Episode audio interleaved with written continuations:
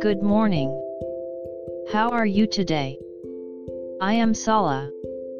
Let's start today's Bible. Today's Bible verse is Psalm 6 colon 9. I'll read. The Lord has heard my supplication, the Lord will receive my prayer. Amen. This psalmist might be in sickness at the moment. He was in the midst of sleepless nights, an anxious mind, a weakening body, felt like his bed was overflowing with tears. And his throat was being swept away by a flood of water. But as he continued to pray, he was given the assurance that the Lord accepts his prayers. The Lord's attention means that the prayer was accepted.